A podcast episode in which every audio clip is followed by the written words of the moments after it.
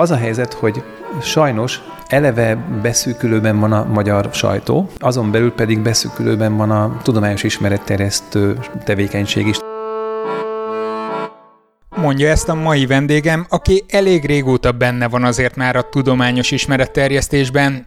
Jó 15 évig dolgozott például az Origo tudományrovatának szerkesztőjeként, illetve vezetőjeként, még akkor, amikor... Index, Origo, küzdelem ide vagy oda, mi azért néha szóltunk úgy titokban egymásnak, hogyha valami tényleg nagyon-nagyon durva dolog készült. Ma pedig a Magyar Tudományos Akadémia kommunikációs főosztályának a vezetője az ország előreadását nekünk ezzel kell segíteni, hogy tudományos alapon szakmai véleményt mondunk, akár úgy, hogy a kormány felkérésére, akár magunktól, annak érdekében, hogy javuljanak a dolgok. És bár igaz, hogy... A gravitációs hullámot mondjuk nehéz is átpolitizálni. Érintünk azért a mai adásban olyan aktuális kérdéseket is, amelyek kihatnak a tudománykommunikációs stratégia alakítására. Békeidőben nem gondoltunk erre, megmondom őszintén. Azt hittük, hogy pusztán azzal, hogy ugye itt eredménykommunikációt csinálunk, abból látszik, hogy mennyire fontosak a felfedezések. Sziasztok, én Zsíros László Róbert vagyok. Ez a Szertár Podcast 122. adása. Rövidesen jön a Simon Tamással készített interjú, amit a Görbebögre kávézóban vettünk fel. A Görbebögre az a hely, ahol kávék, teák és sütik mellett ördöglakatokkal és logikai játékokkal is játszhattok Budapesten, a Rökszilárd utca három szám alatt. Köszönöm a kávézónak, hogy ezúttal is biztosította a helyszínt az adás felvételéhez. Ez az adás nem jöhetett volna létre a fő támogatói csoport az előfizető hallgatók nélkül. Ha tetszenek a témák, amiket itt a podcastben vagy a YouTube csatornán feldolgozok, kérlek járuljatok hozzá ti is a szertár működéséhez havonta legalább egy sajtburger árával a www.patreon.com per szertár oldalon. Köszönöm! Mivel a Galileo Galilei állítólagos szabadeséses kísérletével kapcsolatos 120. adás után jeleztétek, hogy lehetnének még tudománytörténeti érdekességek, a mai adás fő témája előtt ennek szellemében jöjjön egy rendhagyó ajánló. Klasszikus zenei koncertre elég ritkán szoktam felhívni a figyelmeteket, sőt, azt hiszem ez most először fordul elő, és ha csak annyit mondanék, hogy augusztus 24-én 19 órától a Vas Lajos Szimfonikus Zenekar William Herschel két szimfóniáját játsza majd, akkor valószínűleg még nem ízesülne a téma a szertár koncepciójába. Viszont háromokból nagyon is ideillik. Az egyik a helyszín, ami a Konkoli Tege Miklós Svábhegyi csillagvizsgálója lesz, a másik pedig a program maga, miszerint a koncert után Budapest legnagyobb távcsövével nézhetitek majd a Marsot és a Saturnuszt, illetve lesz lézerpálcás csillagképtúra is, nyilván persze, ha nem lesz borult az ég. A harmadik viszont maga a zeneszerző. Izlegessük csak egy kicsit ezt a nevet. William Herschel. Nem ismerős valahonnan? Ha már nagyméretű távcsövekről van szó, igen, akkor ott van a Herschel űrtávcső, ami a maga 3,5 méteres átmérőjével a valaha felbocsátott legnagyobb infravörös teleszkóp volt, de ezt nyilván elnevezték valakiről. Igen, William Herschelről, a csillagászról, arról a Hannoveri születésű, de később Angliában tevékenykedő fickóról, aki 1781-ben felfedezte az Uránuszt. Oké, okay, nem ő volt az első, aki észlelte, mi több, először abban sem volt biztos, hogy bolygóról van-e szó egyáltalán, sőt, ő még nem is Uránusznak nevezte. Úgy gondolta, hogy harmadik György angol király nevét viseli majd az égitest, ez persze a francia csillagászok körében szerintem érthető okokból nem aratott osztatlan sikert, ők simán csak Herschelnek nevezték volna a bolygót, Végül aztán Johann Elert Bode, aki szintén elég sokat foglalkozott a bolygó pályájával, ő dobta be az Uranus nevet, ami aztán meg is ragadt. No de mi köze van William Herschel csillagásznak William Herschel zeneszerzőhöz? A. Simán csak névrokonok. B.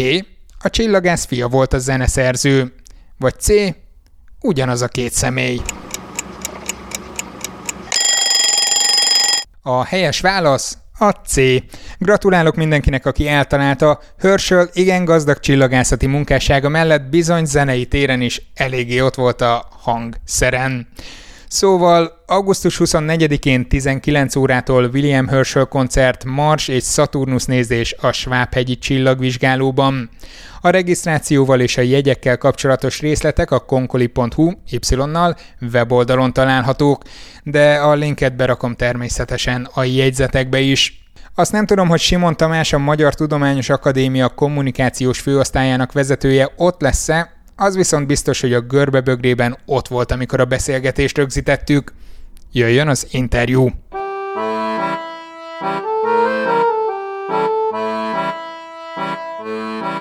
Te körülbelül 15 évig voltál egy igen meghatározó online tudományos szerkesztőségnek az oszlopos tagja, most pedig a másik oldalról közelíted meg a témát, de egy kicsit kutakodtam utánad, úgyhogy rögtön ezzel kezdem, hogy előveszek egy lapot.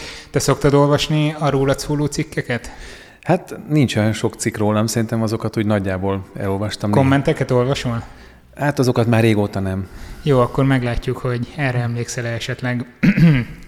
Mielőtt tudományos újságíró lett volna, nálunk volt földrajztanár a gimnáziumban. A legszórakoztatóbb természettudománytanár volt életemben. Feküdtünk, hogy 30-an hanyatt a falu határában Kalota Szent királyon egy dombon, eddig stimmel ezek szerint, mert hogy nagyon bólogat. Ő pedig egy óriási zseblámpával mutogatta a csillagokat, csillagképeket az égen. Így kezdődött a tudományos ismeretterjesztő pályája. Akkoriban néha még vezetett villamost, ez volt a hobbija. Igen, ezt egyébként ezt olvastam, mert ez nem sokkal azután jelent meg, hogy elhagytam az Origót 2014-ben, és azt hiszem, hogy a cink.hu, ami ma már sajnos nem létezik. Ezt bevallom, nem emlékszem, hogy o, ott, még ott, portálon láttam. Ott egy volt origós kollégám megírta, hogy én eljöttem, nem tudom, akkor ez, ez érdekes hír volt ezek szerint. Hát valóban ez 15 év azért az nagyon meghatározó része volt az életemnek, és egy nagyon jó műhely volt az Origó. Egyébként most így utólag visszatekintve még, még sokkal jobbnak tűnik mint, mint hogy akkor éreztem, mert nyilván amikor az ember egy helyen dolgozik, akkor érzi a problémákat is, meg a, vannak konfliktusok, de, de alapvetően nagyon jó csapat és nagyon jó műhely volt. Nem az idő szépíti meg a dolgokat? Nem, nem az idő, mert, mert tényleg ö, ö, most nem akarok így még nagyon előre menni, de de ö, sajtónak a mai állapotában hát uh, utólag tényleg ez egy, ez egy nagyon komoly, nagyon szakmai alapon működő, nagyon korrekt uh, újság volt.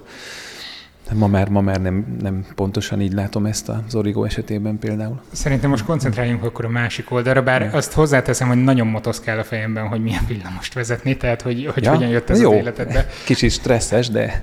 Stresszesebb, mint az akadémián a sajtóosztályt vezetni? Hát egy másfajta stressz, mert itt ugye itt az a cél, hogy ne csináljunk balesetet, ami nem olyan könnyű, mert nagyon nagy a féktávolsága a villamos. Én még a régi fajta, úgynevezett univerzális villamost vezettem, az UV, villamost. A régi 47-esek... Tudtam, 40... hogy az UV az annak a rövidítése. Hát annak is. 47-es, 49-es, 19-es, ami pár évvel ezelőtt még, tehát ezek a régi, amiket mostanában lehet itt-ott látni mondjuk, meg, megvásároltak mondjuk, nem tudom, kocsmákban, az udvaron, meg, tehát ez a, ezek ez a régi villamosok. Hát nem volt egyszerű, mert Ugye egy három kocsiból álló szerelvény az 50 tonna volt, a két szélső, a két motorkocsi az 20 tonna, és középen az úgynevezett pótkocsi 10 tonna, és hát a féktávolságot időnként még olyan dolgok is jelentősen megnyújtották, mint például az eső, vagy a, vagy a hó, de leginkább ősszel a lehullott falevelek, amelyekből ugye ez az 50 tonna kisajtolta a növényolajat, és elképesztően nehéz volt megállni vele olykor. Ez kezd, kezdőkoromban Ugye a kezdőket általában 19-es vonalára rakták, mert ott kevesebb galibát tudtak esetleg okozni. Hát volt olyan, hogy, hogy csak az utolsó kocsi maradt a megállóban, mert annyira kicsúsztam, de aztán így a rutin már utána, meg, meg homokot szórtunk a sínre, volt egy pedál bal, bal lábnál, és hogyha azt rugdostad, akkor ilyen adag homokok estek ki a sínre, és akkor úgy, úgy jobban tapadta. Szóval elképesztő. Lehet, Ma, hogy ez is, ez is megérne egy sorozatot önmagában, hogy milyen hát, kihívásokkal küzdenek a villamosvezetők. Hát igen, tehát a technikai, ma már csak egy irigylem a nézem ott a négyes, hatos, hát ilyen fülke, meg fűtés, meg nekünk még fűtésünk sem volt, szóval. Tehát ez a technikai, meg volt egy nagy ilyen pedagógiai kihívás is, mert ugye a BKV-sok, azok a közönség szemében mindig bunkók, és hát valóban nekem is néha kellett bunkóskodnom, ami azt jelenti, hogy ha mondjuk kiesel egy ritmusból, kiesel a ritmusból mondjuk a csúcsban, akkor az nagyon nagy gáz, mert egyre többen vannak a következő megállóban, akkor már ott sem tudsz kimenni, akkor mögötted már jönnek, anyáznak, feltorlódnak, akkor már a menetirányt a végállámoson őrjön, már azt se engedi meg, hogy elmenjél WC-re, és akkor így teljesen összeomlik az egész. A legnagyobb szégyen, hogyha visszafordítanak útközben, mert át kell variálni a forgalmat. Na de, és ugye ilyenkor az van, hogy az ember próbálna sietni, és akkor kicsit próbálja sürgetni a, a, az utazóközönséget, ami hát abban nyilvánul meg egy idő után, hogy amint kinyit az ajtót, mert csengetsz is, hogy te mennél, és akkor hát kaptam hideget, meleget, jogosan egyébként, pedagógiai szempontból jó, jó gyakorlat volt a tanári pálya előtt egyébként, mert ezt ugye... De akkor te ezek szerint vonzódsz hm. ezekhez a pályákhoz, tehát gondolom tanárként is kapsz azért néha hideget, meleget, újságíróként is, illetve sajtósként is. Hát szerintem ez, ez minden, minden pályán így van, vagy minden hivatásban, úgykor nem, nem hiszem, hogy ezek kiemelkedőek lennének. Talán, talán a, tényleg a kitettsége az, az a, mondjuk a BKV, BKV-soknak nagy, nagyobb, mert ugye velük mindenki találkozik, és általában ilyen stresszes helyzetek kialakulhatnak, de ugyanúgy, mint minden szakmában, ott is, ott is teljesen normális emberek barátaim lettek onnan például, mai napig tartom kapcsolatot régi mesteremmel, és hát mindenhol vannak sötét alakok ne, minden nem szakmában. Tudom, hogy, nem tudom, hogy mennyi mindent tudtál átörökíteni ebből a szakmából későbbi újságírói, illetve most az akadémián levő hm. pályádhoz. Talán sokkal jobban rokonítható egymáshoz ez utóbbi kettő. Mi az, ami összefügg, összekapcsolódik részben az, amit az Origónál csináltál, illetve ami most van az akadémiánál a szerepkörödben? Nagyon érdekes, mert az asztal két különböző végén ültem, akkor meg ülök most. Ugye az Origónál mindig is egy elég erős tudomány rovat volt, aztán később kiegészült egészségrovattal, meg, meg a tech rovat is hozzám került később, tehát egy jó kis csapat volt, és tényleg nagyon jó volt ott dolgozni mindenféle szempontból, és értékes dolgokat csináltunk, azt hiszem a nézettségünk az valami elképesztő volt akkoriban, tehát nem, nem volt ritka, hogy egy-egy cikket 50-60 ezeren olvastak el, vagy, vagy az sem volt ritka, hogy a tudományrovatnak egy adott napon nagyobb volt a nézettsége, mint mondjuk az egész hírek rovatnak, tehát tényleg egy jó olvasóközönségünk volt.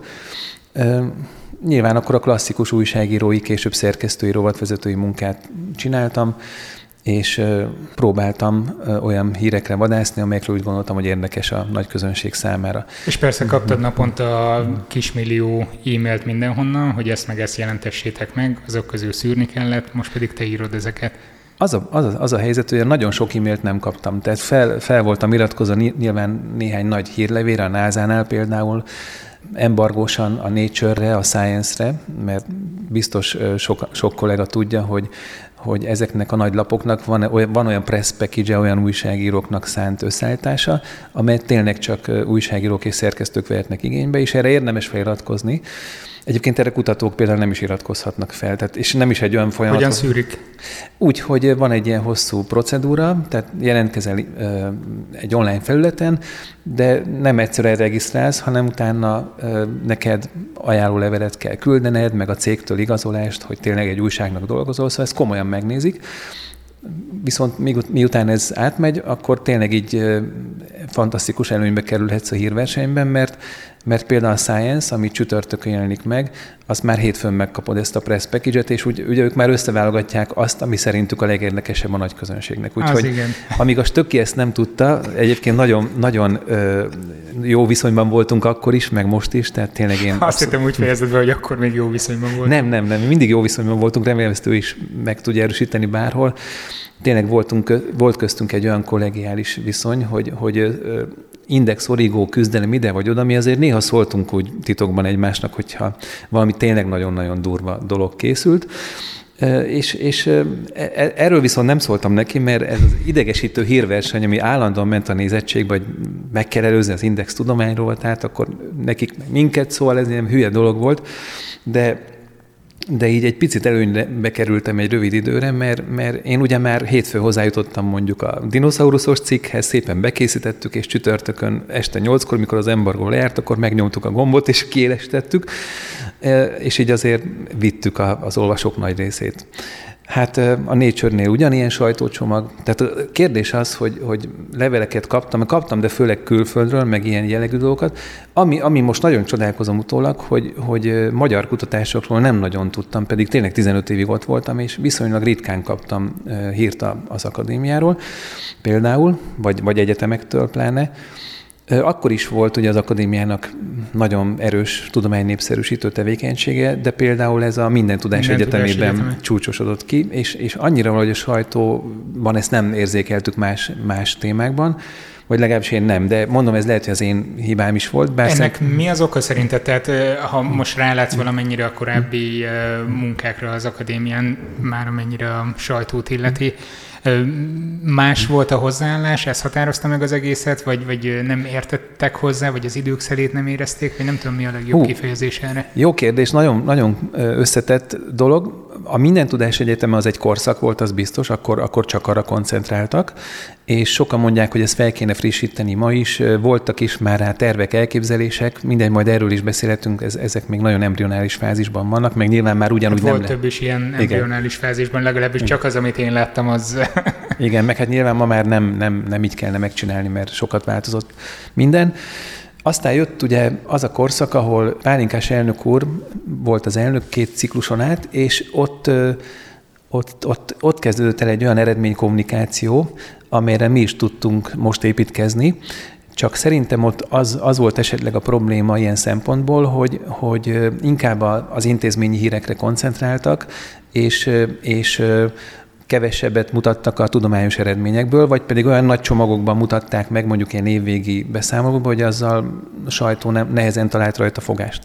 Most amit én próbáltam itt ezen változtatni, és, és ugye a számokból úgy tűnik, hogy ez így bejött, hogy megerősíteni a tartalomgyártó csapatot. Tehát amikor én 2014-ben eljöttem az Origótól, akkor két volt emberemet elcsábítottam, a Gilice Bálintot, meg a Sipos Gézát, velük most is együtt dolgozunk, és így az ottani már eleve ott lévő Velancsics Béla nevű nagyon kitűnő szerkesztő, most van egy négyfős erős tartalomgyártó brigád, és ez, ez az, ami szerintem meglátszik abban, hogy egyre több konkrét kutatási eredményt tudunk feldolgozni, és a kutatók maguk is az utóbbi években egyre jobban rájönnek arra, hogy mondjuk érdemes nekünk szólni, hogyha meg akarják magukat mutatni, mert van egy jó csapat, ami tud nekik segíteni ilyen szempontból. Tehát ez a fajta hogy mi, milyen tudományos eredmények születnek, hiszen ez az akadémia lényege, a tudományok kutatás, ez szerintem ez erősödött, ez láthatóbbak vagyunk ilyen szempontból. Ez jó, hogy mondod, hogy a kutatók észrevették azt, hogy ott vagytok ti, és elküldik nektek az anyagotokat, eh, anyagaikat.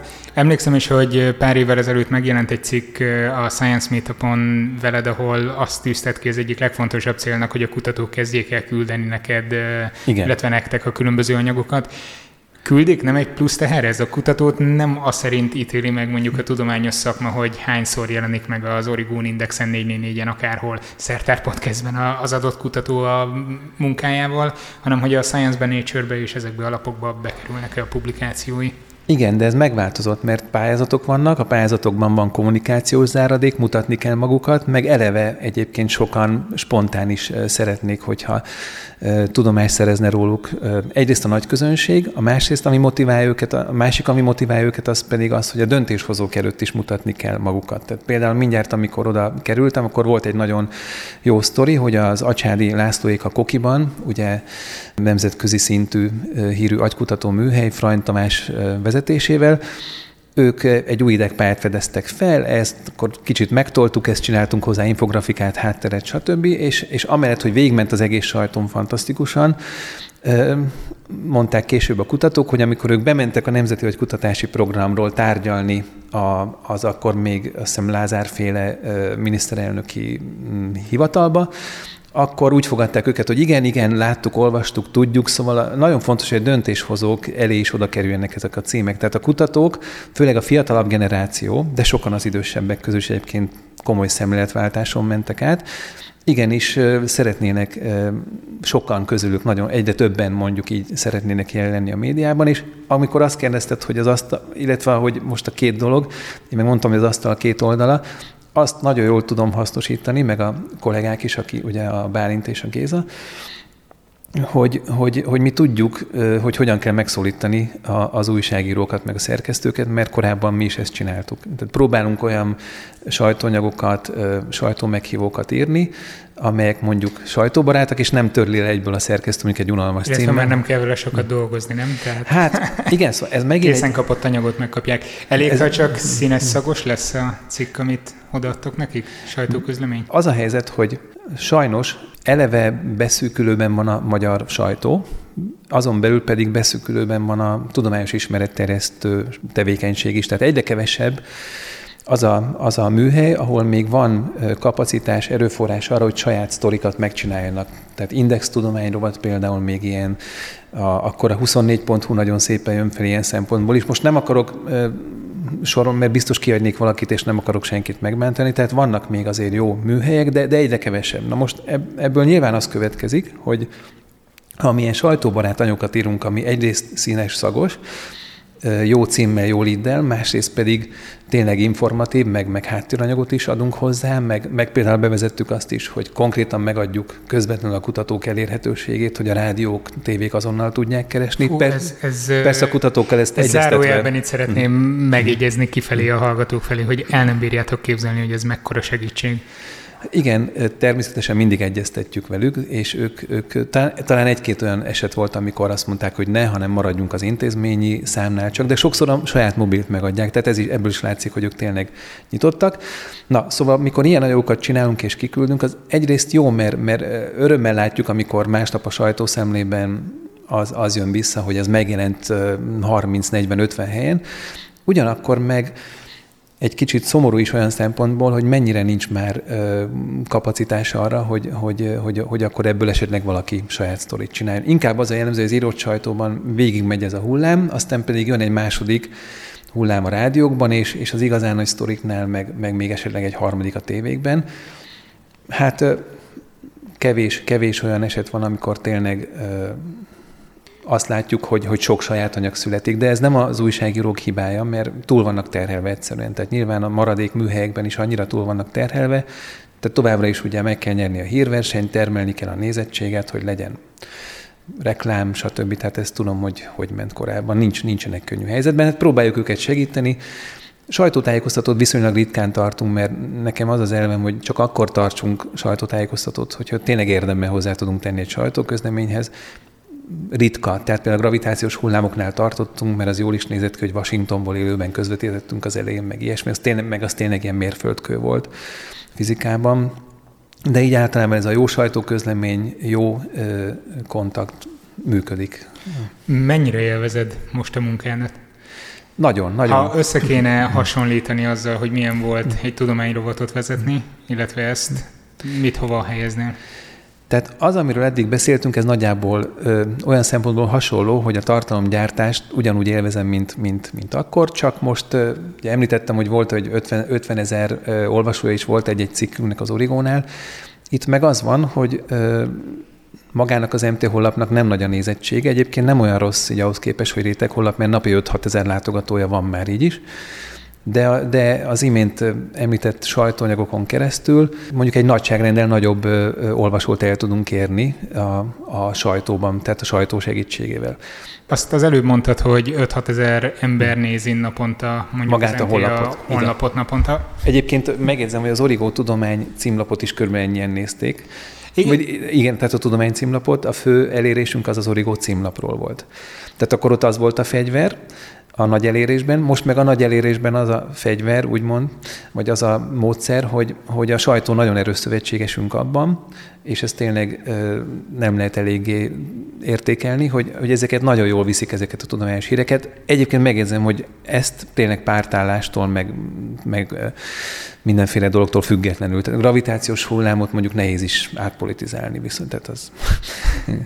nehéz lenne így megközelíteni, viszont ez a szám engem azért foglalkoztatott, mert Emlékszem, milyen volt régen az MTA-nak a honlapja, most hogy néz ki, hogyha oda megyek, tényleg mint egy, egy hírportál körülbelül úgy néz ki egy természettudományos ismeretterjesztő portál. Nem az a célotok, hogy egyre több ember inkább közvetlenül onnan fogyassza?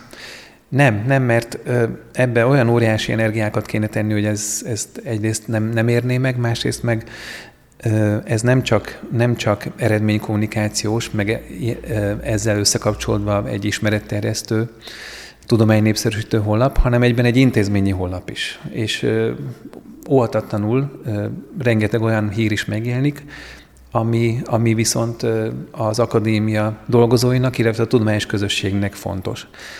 És hát ezeket ugye nem is választjuk szét a hírfolyamban, vannak aloldalak, ahol ezeket külön gyűjtjük, de a hírfolyamban ugye ezek összekeverednek, mert időrendi dolog van. Hát a kérdésedre visszatérve, hogy mennyire más, mennyire élvezem, ezt az intézményi részét, ezt tulajdonképpen erre nem, nem sok tapasztalatom volt korábban. Én az Origónál azért saját kis területemen belül voltam, és persze minden nap voltak rovatvezetői összértekezetek, ahol sokat tanultam más szempontból is, de mégiscsak ez volt a specialitásom. Most viszont foglalkozni kell ugye olyan témákkal is, amelyeknek komoly közéleti, tudománypolitika, vagy politikai, vagy egyenesen politikai felhangjai, következményei is vannak. Na most ebben ebben nagyon, úgy érzem, hogy ebben nagyon sokat ö, tanultam az utóbbi időben, és ezt nem lehet elég óvatosan csinálni. Ez nyilván egy lassabb kommunikáció, mert ezt egyeztetni kell, ö, nyilván a közleményeket vezetőkkel, stb. Tehát, és ö, hát az akadémia körüli mostani ügyeknél látszott, hogy, hogy ö, ez is mennyire fontos. Itt azért jól jött gondolom a villamos vezetői háttér, hogy most rugdosod időnként a homokot, hogy ne csúszson annyira. Hát ugye én a, a, igazából nem, nyilván nem vagyok arra felhatalmazva, tehát nem, nem vagyok szóvivői szerepben, nem tudok most intézményi véleményt mondani erről az egészről, de azt gondolom sokan a hallgatók közül is látták, hogy az elmúlt két hónapban próbáltunk intenzíven arról kommunikálni a honlapon, hogy mi az alapkutatás, miért fontos, tehát kitettük azokat a közleményeket is, amelyekkel tényleg elég visszafogottan próbáltunk kommunikálni annak érdekében, hogy a tárgyalások eredményre vezessenek. Ebből a szempontból szerintem jól, jól csináltuk a dolgokat. Én, én egyébként el tudtam volna képzelni egy kicsit intenzívebb kommunikációt is már az elejétől kezdve, de ez kifejezetten vezetői kérés volt, hogy a tárgyalások nyugalma érdekében közleményeken és vezetői interjúkon keresztül kommunikáljunk. És hát itt megint egy nagyon érdekes kérdéskörhöz érkeztünk, mert itt már tényleg nem lehet elég okos az ember, és ráadásul nagyon nehéz helyzetben van egy olyan intézményi kommunikátor, mint mondjuk én, a mai magyar sajtónak az állapotában. Amellett, hogy mondtam, hogy egyre beszükültebb, végletesen polarizált is. Tehát tényleg egy kezemen meg tudnám számolni azokat a médiumokat, amiket még úgy, ahogy semlegesnek lehet tekinteni. Viszont néhány mondattal ezelőtt, vagy akár több tíz mondattal ezelőtt mondtad, hogy hál' Istennek a tudományos értékeket mindenki pártállástól függetlenül az jó, az rendben van, az rendben van, tehát az, az nagyon jó, tehát azokkal például a vidéki sajtóba is eljutunk, a vidéki nap, napilapokba. Hozzájuk nehezebb? Hát ilyen ügyekkel, tehát például ezzel az akadémia ügyel, amiről azért szerintem azok, akik egy kicsit is úgy figyelik a, a világ dolgait, meg az ország dolgait. Én nem általánosságban gondoltam, hogy tudományos eredmény. Ja, nem, nem. Tehát az rendben van, mondom, tehát az ugyanúgy ö, befogadó a, mind a két pólusa mondjuk a médiának, hogyha tisztán tudományos eredményről van szó. És hát egyébként ez nagyon jó, mert itt tényleg magyar kutatók nemzetközi szintű eredményeit mutatjuk meg a legtöbbször. Nem, én most arról beszéltem már, hogy hogy az intézményi hírekkel, eseményekkel, folyamatokkal kapcsolatban ott, ott már nehéz, nehéz ügyesen kommunikálni, mert hát hogyha most szabad erről beszélnem egy kicsit, lehet, hogy ez, ez esetleg a hallgatókat is érdekli ilyen szempontból, hogy az a tapasztalatom, hogy, hogy itt nem, nem tudsz elég okosan, nem tudsz jól kommunikálni, mert ha van mondjuk egy, egy ilyen ügy, vagy akár egy ennél kisebb ügy is, akkor általában az a tapasztalatom, hogy a média egyik fele szinte semmennyire nem foglalkozik vele, a másik fele meg foglalkozik, de, de egy kicsit túltolja a dolgot címben, Aha. leadben, és ez meg azért tud időnként káros lenni, mert mondjuk egy döntéshozó, egy politikus, amikor megkapja a napi sajtószemlét, és akkor elolvas egymás után tíz olyan hír, tíz olyan címet, tehát nem a hírt, hanem csak a címet, hogy, hogy az akadémia már megint szivatja a kormányt, akkor, akkor benne kialakul egy, egy hamis kép, mert itt, itt van a probléma, hogy nem szivatni akarunk senkit, hanem szakmai alapon mondunk véleményt, mondjuk az oktatásról. És mondok egy konkrét példát, amikor a PISA eredmények kijöttek legutóbb, akkor szerveztünk erre egy komplet konferenciát. És ott elemeztük a dolgokat, amire meghívtuk az oktatási kormányzat képviselőit is. Tehát pró- próbáltunk valami fórumot teremteni arra, hogy elinduljon egy párbeszéd. E-, ez a dolgunk, tehát az ország mhm. előreadását nekünk ezzel kell segíteni, hogy tudományos alapon szakmai véleményt mondunk, akár úgy, hogy a kormány felkérésére, akár magunktól, annak érdekében, hogy javuljanak a dolgok. Na most itt, itt ugyanaz volt, amit az előbb mondtam, hogy, hogy média egyik felében semmi nem volt, nem nehéz kitalálni, hogy melyikben, a másik felében pedig az volt, hogy mondok egy címet, hogy feltörölt, tehát konkrét cím volt, hogy feltörölték a padlót az akadémián az oktatási kormányzattal. Szóval ezek a címek nem segítenek rajtunk, mert, mert nem feltörölni akartuk a padlót senkivel, hanem egy szakmai vitát akartunk elindítani, tehát ez a végletesen... Hát a clickbait az egyik oldalon jól működik, a másik oldalon visszaüthet. Igen, de mondom, legalább ott, ott, ott írnak rólunk, és ugye az fontos, hogy ugye ott sem írnának, akkor nyilván egyáltalán nem lennénk láthatóak, de ez meg így visszaüt, meg, meg amúgy is kialakult most a közvéleményben egy olyan kép az akadémiáról, hogy az utol, egyik utolsó nagy szervezet, vagy talán az utolsó, ami még elmeri mondani a vélemény. Hát persze, hogy elmerjük mondani, mert mi nem politizálunk, hanem szakmai alapon mondunk véleményt oktatásról, egészségügyről, ezért indítottuk el a nagy stratégiai programokat, a vízprogramot, a tantárpedagógiai programot, a közegészségügyi programot. Szóval ez... Ezen a megítélésen, ami most van az akadémiánál, ilyen elég kettős lehet így fogalmazni, segített volna az szerinted, hogyha jóval hamarabb nyit az akadémia a nagy közönség felé, és kezdi el emészthető módon kommunikálni az ott folyó dolgokat?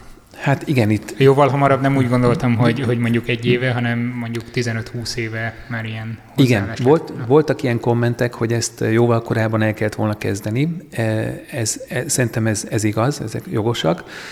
E, és én magam is nagyon sokat gondolkodtam az elmúlt hetekben azon, hogy, hogy mit lehetett volna eset, eset, e, esetleg másképp csinálni abban a három évben, vagy bő három éve mióta itt vagyok. És hát arra jutottam, a kollégákkal is nyilván erről rendszeresen beszélünk, hogy, hogy egy kicsit mi is talán olyan szempontból jobban kell, hogy figyeljünk az, er, az eredménykommunikációra, tehát a tudományos eredmény kommunikációra, hogy az alapkutatások fontosságát önmagukban is, tehát módszertanilag megközelítve, kicsit jobban hangoztassuk, mert, mert ugye amikor mi arról írunk, hogy mondjuk a maradjunk akkor a kokinál, felfedeznek valami új ö, dolgot az agyban, akkor ugye a sajtónak leginkább ezt úgy lehet idézelbe eladni, hogy, és ez igaz is egyébként, ö, hogy ez, ez, a, ez a felfedezés, tehát ez az alapkutatási felfedezés jövőben majd esetleg megalapozhatja az ilyen és ilyen betegség, mondjuk a Parkinson vagy az Alzheimer-kór kezelésének egy, egy új,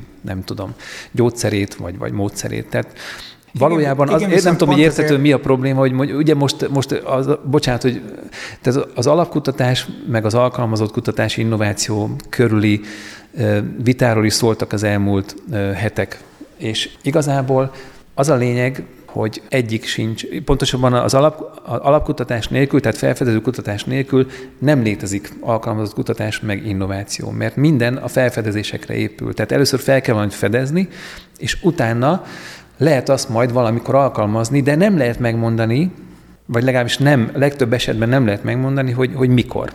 Uh-huh. Lehet, hogy, lehet, hogy egyébként olyan alapkutatási eredmény születik, amit soha nem fognak alkalmazni, mert most nézzük mondjuk a Higgs bozon felfedezését, lehet, hogy ebből soha nem lesz egy új kütyű, viszont óriási lépéssel közelebb kerültünk a természet alapvető erőinek a megértéséhez. Ennek egy még elvontabb formájáról beszélgettünk Pete Gábor matematikussal. Valamikor még januárban ezt a hallgatóknak mondom, hogy be fogom linkelni az adásnak a címét. Nézzétek meg, ott kifejezetten arról van szó, hogy a matematika, mint nagyon absztrakt tudomány, és elég nehéz alkalmazható vonatkozásait rögtön a legelején egy probléma felvetésénél megítélni, hogy az hogyan járul hozzá a tudomány fejlődéséhez. Ezt hallgassátok meg ezt az adást.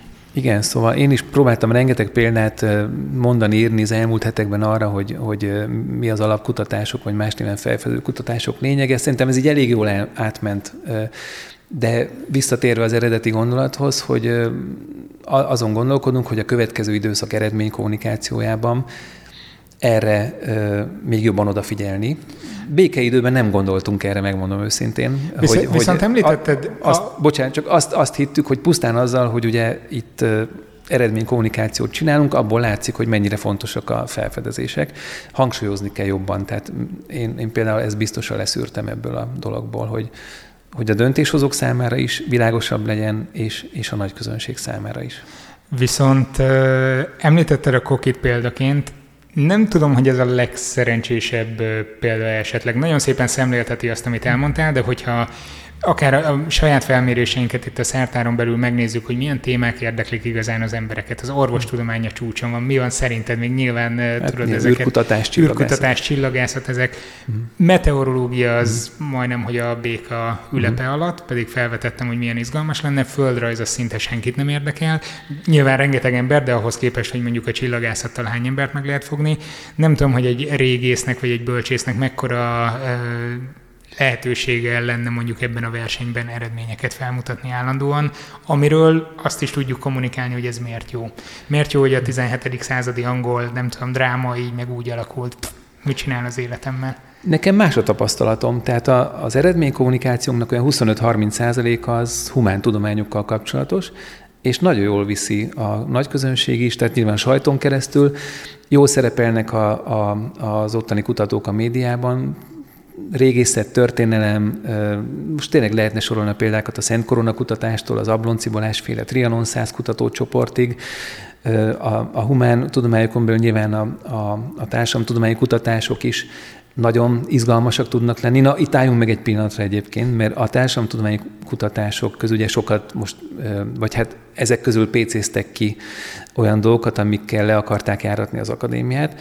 Ez nagyon szerencsétlen dolog, nem is akarok erről beszélni, mert szerintem nem érdemes annyira gáz az egész, de, de ott még fontosabb az szerintem, hogy időben, időben elkezdődjön az eredménykommunikáció, mert ott sok olyan téma van, ami, aminek tényleg nagyon sok a politikai vetülete, és, és azt nagyon visszafogottan és okosan kell kommunikálni. Különben... Pont ezért nehéz ez, hiszen az ember benne él a társadalomban, érzi a bűrén, és a különböző hatásokat van valami nem, alap... erre, nem erre gondolok, bocs, hanem arra gondolok, hogy az a legrosszabb, amikor mondjuk egy... Ja, módszertani dolgokat? Igen, tehát most kifejezetten ilyen sajtótechnikai dolog, hogy vagy, vagy ilyen kommunikáció technikai dolog, hogy mondjuk van egy társadalomtudományi kutató, akinek van egy új eredménye mondjuk a szegénységkutatásban, és akkor nem, nem hozzánk fordul az a kommunikációs főosztályához, hogy akkor ezt erről írjunk akkor sajtóközleményt, és akkor ő nyilatkozik, stb., hanem mondjuk szól valamelyik újságnál egy ismerősének, barátjának, ezek két, két dolog rossz ezzel kapcsolatban. Az egyik az, hogy csak abban az újságban jelenik meg, mert a többiek már ilyen másodközléseket nem nagyon szeretnek csinálni, aki egy kicsit, kicsit is ad magára. Másrészt meg innentől kezdve teljesen annak az újságnak, illetve szerkesztőségnek vagyunk kiszolgáltatva olyan szempontból, hogy milyen címmel, lead jelenteti meg ezt a dolgot, hogyan tálalja, és onnantól már megint megérkezünk oda, hogy lehet, hogy egy tök fontos dolgot el tudtunk volna mondani normális sajtóközleményben a publikumnak, és ezen keresztül a döntéshozóknak, helyette meg megint egy olyan érzés alakul ki, hogy már megint beszóltunk itt a kormánynak. Szóval a társadalomtudományi kutatásokban ez, ez a másik, ami, amit most kitűztünk célul, egyébként ezt régóta dolgozunk ezen, de még intenzívebben kell, még intenzívebben el kell érnünk, hogy onnan ha lehet, akkor rajtunk keresztül menjenek ki, és nem, nem azért, tehát nem, hogy félre... nem, csak az a, nem csak az a célod, hogy küldjék neked az anyagokat, hanem hogy neked küldjék az anyagokat. Hát ne, most nem az, hogy nekem, hanem hogy nekünk, tehát a, a központi a, kommunikációs csapatnak, és, és nem azért, nehogy valaki félre, nem akarjuk mi ezt, tehát szakmailag nyilván tartalmilag soha nem nyúlunk be ezekbe, ez, ez, nekünk nem ez a feladatunk, tehát senki nem akar ezeket cenzúrázni, vagy csak az a lényeg, ha már egyszer szakmai alapon elkészült egy eh, tanulmány, kritika, bármi, akkor azt úgy tálaljuk, hogy a lehetőleg jobban hasznosuljon, és ne, ne, ne legyenek olyan vadhajtások belőle, amik visszaütnek. Mi a helyzet a többi irányal, amit megfogalmaztál még jó három évvel ezelőtt, három, négy, három hát évvel ezelőtt, amikor oda igen. kerültél, eh, hogy hogyan lehet elérni a nagy közönséget tudományjal? Rengeteg terved volt, voltak, science kafék voltak, utcai tudományok, street Igen. science, nem tudom mi a pontos megközelítés. Ezekből mi valósult meg, illetve mi az, amire úgy látod, hogy máshogy kellett volna lőni? Igen, azt hiszem, hogy elég sok mindent sikerült elérni, viszonylag rövid idő alatt, ami az akadémia titkárságán belül időnként egy kis feszültséget is keltett, mert én amikor oda mentem, akkor mondtam, hogy én ilyen bürokratikus dolgokkal nem szeretnék foglalkozni, legyen egy főosztályvezető helyettes, lett is, aki, aki majd ezzel foglalkozik a mindenféle papírmunkákkal. Én, én tartalomra szeretnék koncentrálni, és, és hát így elég, elég gyorsan sikerült például megújítani a Magyar Tudomány ünnepét. Ez, ez egy nagyon fontos dolognak tartom, mert az elmúlt három évben teltház előtt zajlanak a, az előadásaink, az MTA székházában két héten keresztül. A fő újításunk az volt, hogy a kiemelt és nyilvános előadások, ami összesen így három darab volt, amellett körülbelül további 6-7 ismeretterjesztő előadás is csatlakozott a programhoz, ez a fő sorozathoz, és nem délelőtt 10-kor, hanem este 6-kor. Tehát ez mondjuk ez nem volt egy szenzációs találmány, de ez, ez fontos volt. Akkor, amikor az emberek is ráérnek. Az egész, így van. És akkor az egészet ugye videóra vesszük, az egészet beharangozzuk, tehát így elég sok munkát tettünk bele, és nem is, nem is hitték el a vezetők először, hogy meg tudjuk tölteni két héten keresztül a székházat, de hát Számomra ez nem volt kérdés, mert annyi fantasztikus kutató, annyi jó előadó és annyi jó kutatási téma van, hogy ez tulajdonképpen egy jutalomjáték ebből válogatni. Most meg már szinte versenyeznek a kutatók, hogy ki az, aki a minden tudás, illetve a, látod, én is ezt mondom, Azért is mondom egyébként, mert pont sokan mondták, hogy ebből most egy ilyen mini minden tudás egyeteme lett már ebből a Magyar Tudomány ünnepéből.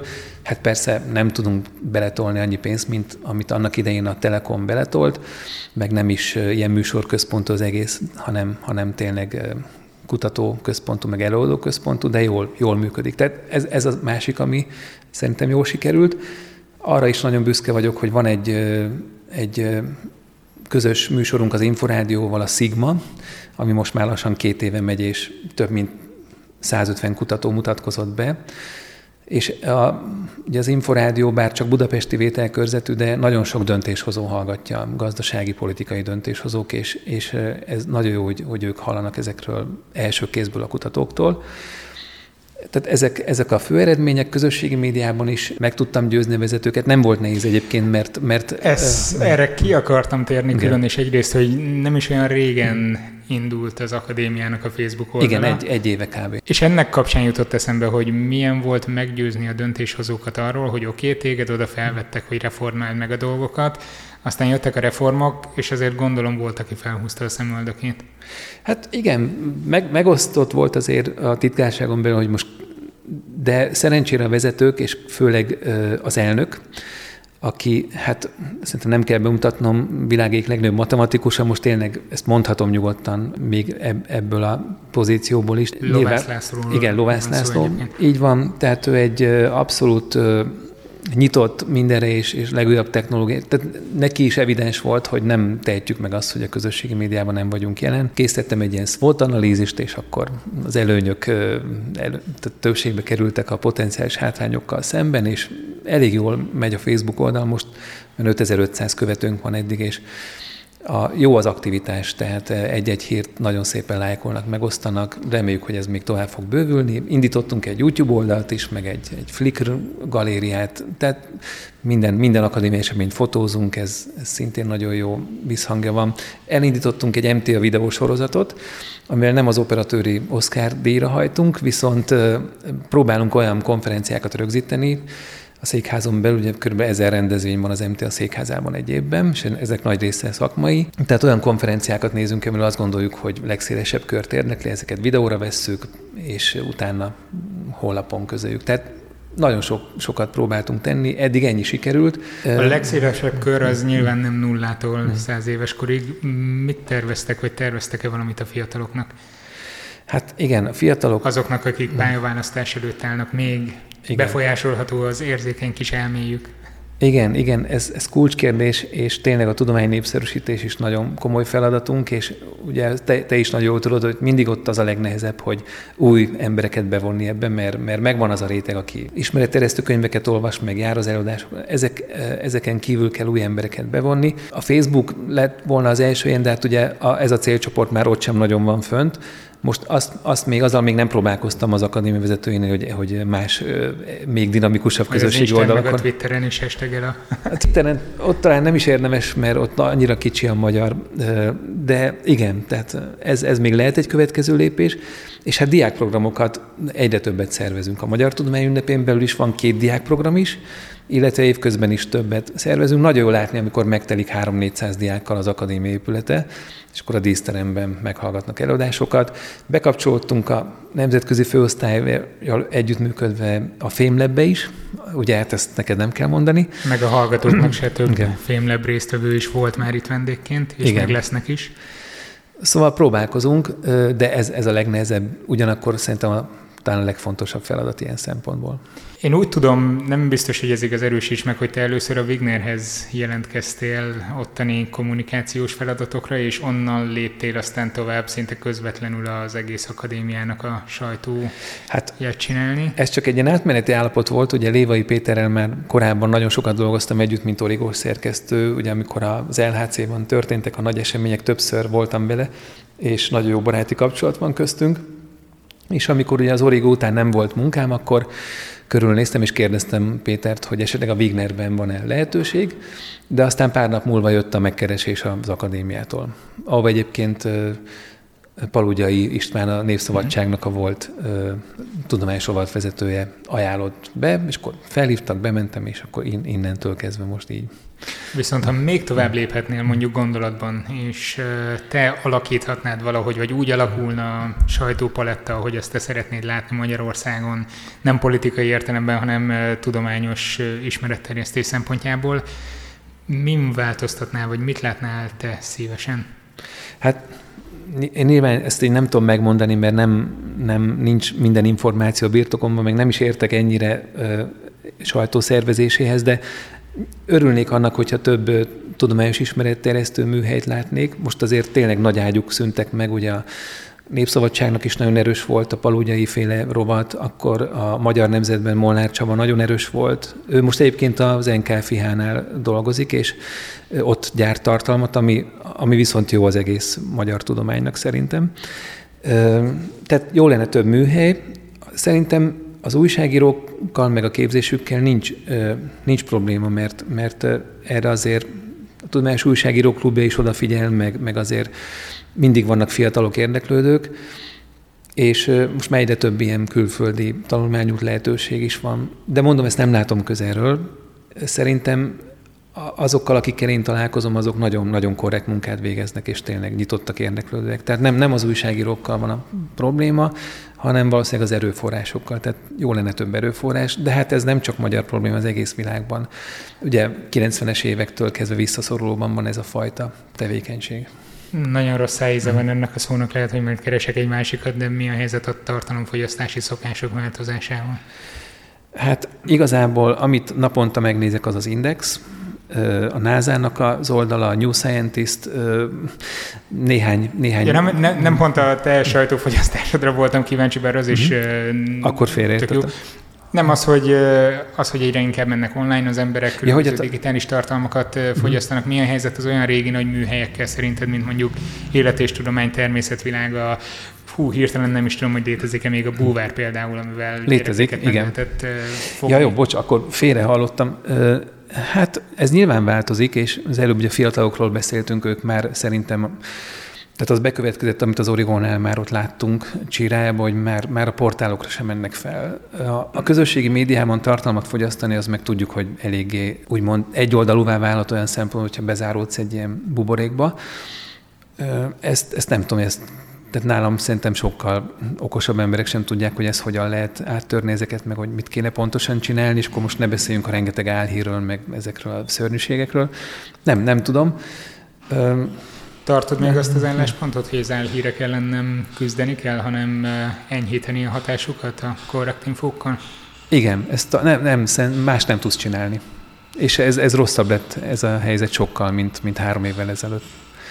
Tehát szerintem csak egy ilyen csak egy ilyen, ezért csináltuk a tudomány.hu-t, nem tudom, hogy azt ismered-e. Uh-huh.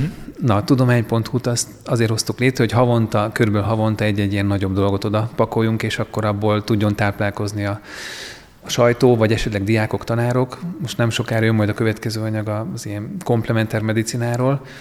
Sajnos most kicsit ez belehullott egy ilyen fekete lyukba az akadémia körüli ö, viták időszakában, de hát reméljük, hogy majd ezt tényleg fogják nézni és szeretni.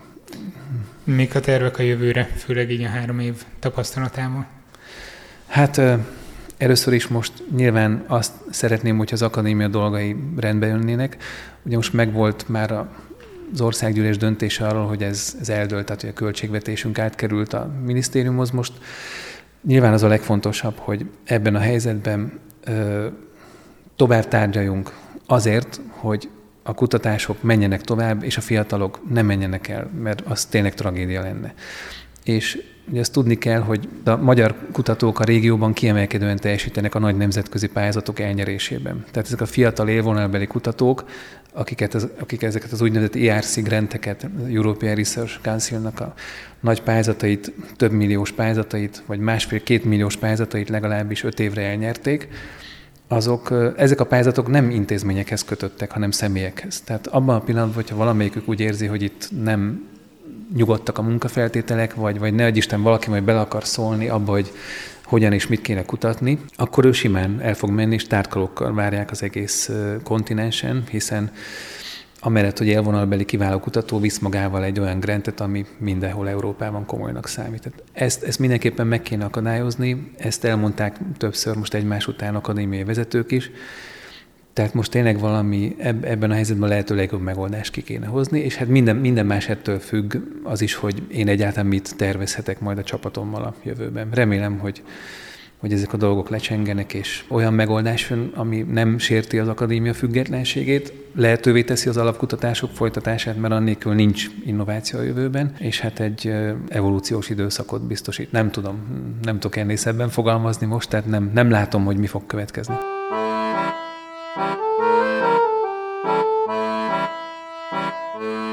Az, hogy mi fog következni a Magyar Tudományos Akadémia házatáján, azt hiszem nagyon sokan érdeklődve várjuk, de hogy itt a Szertár Podcastben mi fog következni augusztusban, Nos, a nagy nyári szünetek alatt, ahogy azt Twitteren jeleztem szolgálati közleményként, átmenetileg két hetente jönnek adások. A következő hetekben terben van mesterséges intelligenciával, csillagászattal és adatelemzéssel kapcsolatos téma is, ha nem is feltétlenül ebben a sorrendben. Az egyeztetések már folynak egyébként a potenciális vendégekkel. Egyébként, ha kíváncsiak vagytok a fejleményekre, kövessetek Twitteren, RBLC81 néven vagyok fenn. A podcastek mellett persze videók is lesznek, hogy ne maradjatok le róluk, iratkozzatok fel a Szertár YouTube csatornájára, meg persze lehet követni a Facebook oldalt is mindenféle tudományos technikai ajánlókért. A Patreonos előfizetőknek köszönöm a működési költségekhez való hozzájárulást. Ha tetszenek a témák, amiket itt a podcastben vagy a YouTube csatornán feldolgozok, kérlek járuljatok hozzá ti is a szertár működéséhez legalább havonta egy sajtburger árával a www.patreon vagy patreon.com per szertár oldalon. Köszönöm! Természetesen továbbra is várom a téma, illetve vendégjavaslataitokat.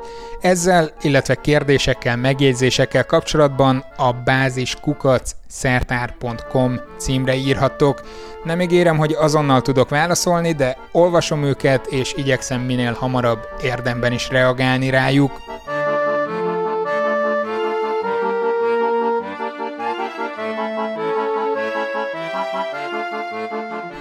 Akik még csak most vágnak neki a nyaralásnak, azoknak kellemes pihenést, akik már visszatértek, azoknak meg kitartást kívánok a kánikulához.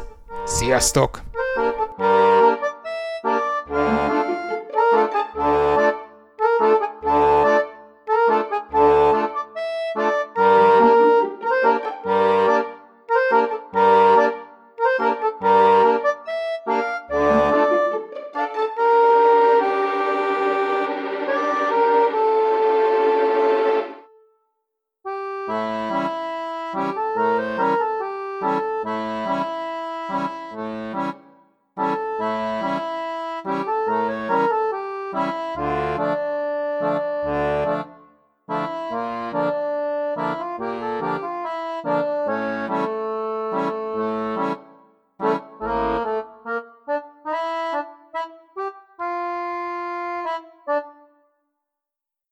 Ez a műsor a Béton közösség tagja.